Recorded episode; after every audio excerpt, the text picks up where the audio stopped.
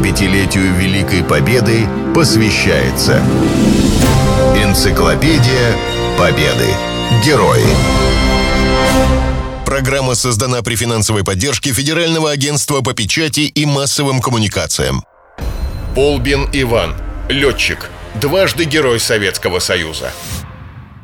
Иван Семенович Полбин – летчик от Бога, генерал-майор авиации, дважды Герой Советского Союза, в армии с 1927 года. Профессию военного летчика получил в двух летных училищах – Вольском и Оренбургском. Служил в Забайкалье и Монголии. Командовал эскадрильей во время боев на Халхинголе. За умелое руководство был награжден орденом Ленина – Перед самой войной Полбина назначили командиром бомбардировочного полка, который дислоцировался в Чите.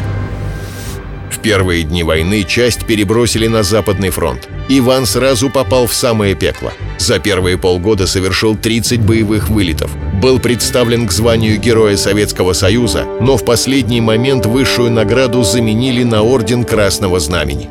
Золотую звезду героя он получил спустя год – к этому времени в активе подполковника Полбина было более сотни боевых вылетов. Однажды ему удалось разбомбить крупный склад боеприпасов. Это сорвало наступление немецких танковых частей. Однополчане вспоминают.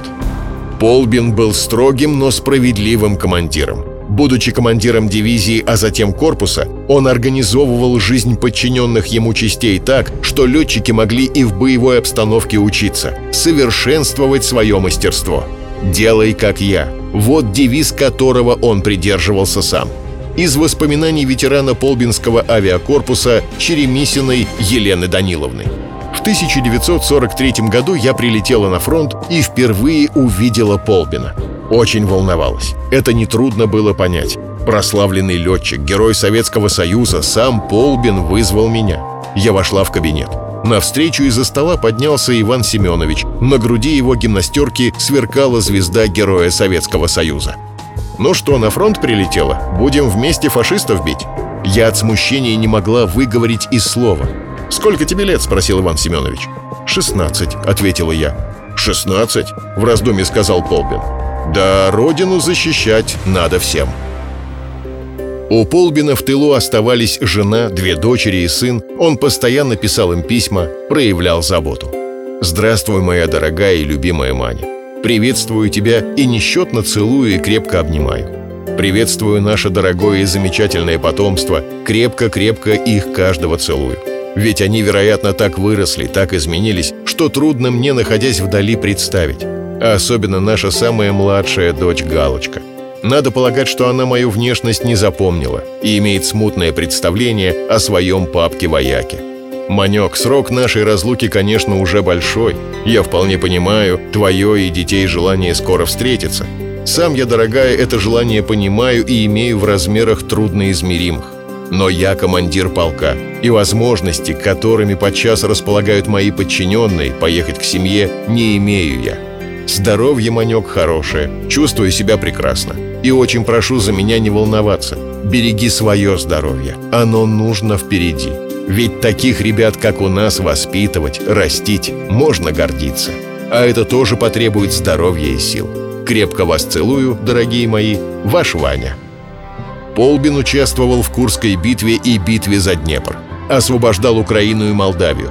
Принимал участие в завершающей Висло-Одерской наступательной операции – 10 февраля 1945 года летчика второй раз представили к званию Героя Советского Союза. А на следующий день его бомбардировщик не вернулся на родной аэродром.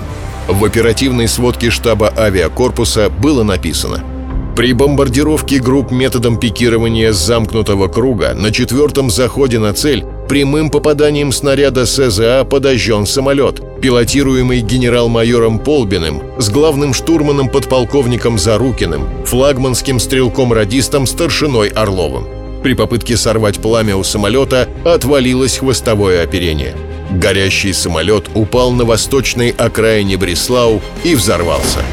Это был 158-й боевой вылет Ивана Семеновича Полбина. 75-летию Великой Победы посвящается Энциклопедия Победы. Герои.